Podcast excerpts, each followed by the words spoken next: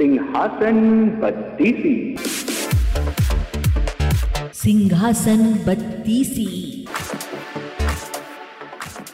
नवी पुतली मधुमालती, विक्रमादित्य और प्रजा का हित। एक बार राजा विक्रमादित्य ने राज्य और प्रजा की सुख समृद्धि के लिए एक विशाल यज्ञ का आयोजन किया। कई दिनों तक यज्ञ चलता रहा। एक दिन राजा मंत्र पाठ कर रहे थे। तभी एक ऋषि वहाँ पधारे। राजा ने उन्हें देखा, पर यज्ञ छोड़कर उठना असंभव था। उन्होंने मन ही मन ऋषि का अभिवादन किया तथा उन्हें प्रणाम किया। ऋषि ने भी राज्य का अभिप्राय समझकर उन्हें आशीर्वाद दिया। जब राजा यज्ञ से उठे तो उन्होंने ऋषि से आने का प्रयोजन पूछा। राजा को मालूम था कि नगर के बाहर कुछ ही दूर पर वन में ऋषि एक गुरुकुल चलाते हैं, जहाँ बच्चे विद्या प्राप्त करने जाते हैं। ऋषि ने जवाब दिया, यज्ञ के पुनीत अवसर पर वे राजा को कोई असुविधा नहीं देना चाहते। ऋषि ने जवाब दिया कि यज्ञ के पुनीत अवसर पर वे राजा को कोई असुविधा नहीं देते, अगर आठ से बारह साल तक के छह बच्चों के जीवन का प्रश्न नहीं होता।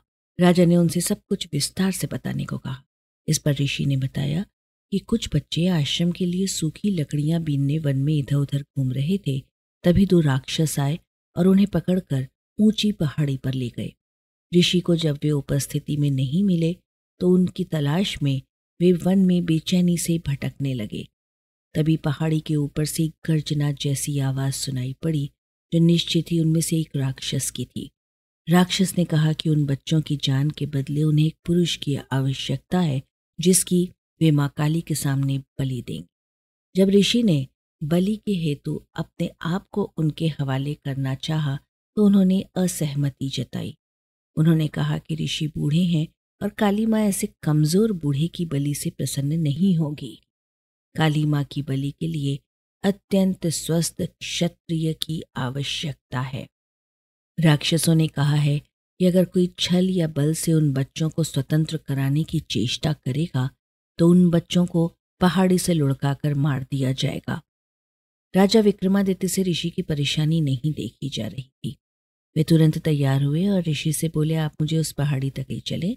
मैं अपने आप को काली के सम्मुख बलि के लिए प्रस्तुत करूँगा। मैं स्वस्थ हूँ और क्षत्रिय भी। राक्षसों को कोई आपत्ति नहीं होगी ऋषि ने सुना तो हथप्रभ रह गए। उन्होंने लाख मनाना चाहा, पर विक्रम ने अपना फैसला नहीं बदला।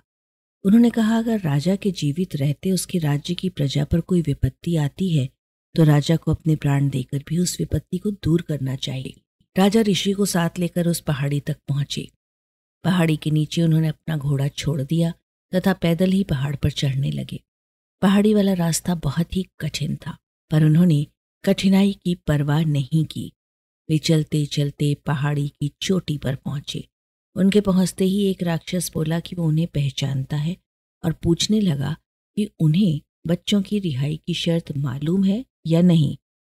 उन्होंने कहा कि वे सब कुछ जानने के बाद ही यहाँ आए हैं, तथा उन्होंने राक्षस से बच्चों को छोड़ देने को कहा। एक राक्षस बच्चों को अपनी बाहों में लेकर उड़ा और नीचे उन्हें सुरक्षित पहुँचाने आया। दूसरा राक्षस उन्हें लेकर उस जगह आया जहाँ माँ काली की प्रतिमा थी और बलिवेदी बनी हुई थी। विक्रमादित्य ने बलिवेदी पर अपना सिर बलि हेतु झुका दिया। वे जरा भी विचलित नहीं हुए।